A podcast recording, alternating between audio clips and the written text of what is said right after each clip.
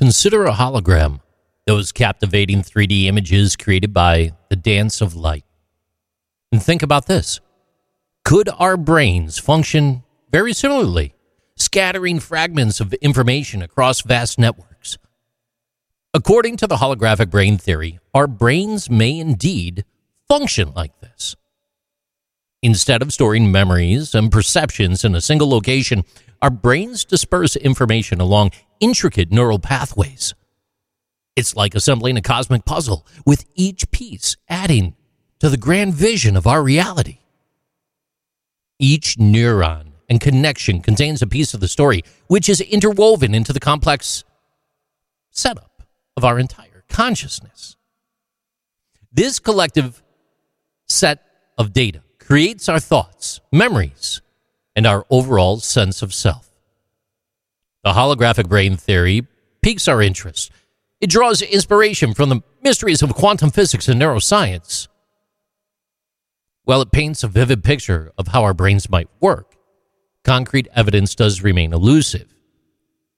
Cutting edge techniques like functional magnetic resonance imaging, fMRI, and EEGs, electroencephalography, provide glimpses into the inner workings of our brain, but we really don't even have the full picture.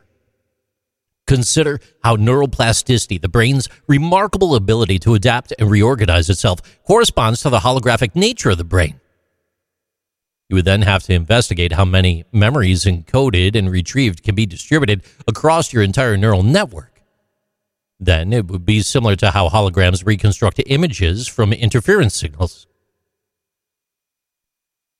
If we think about the larger aspect of holographic brain theory and how it applies to our understanding of consciousness and perception, it does get intriguing.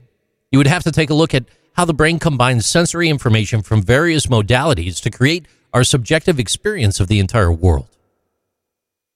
Examining how the holographic brain theory affects information processing, decision making, language processing, all inside of our own brains.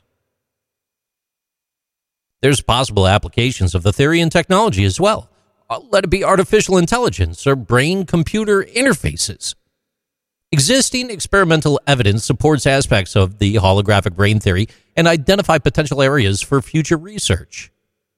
Advancements in neuroimaging techniques, computational modeling, and interdisciplinary collaboration will ultimately improve our understanding of how the brain might be more holographic in structure and nature.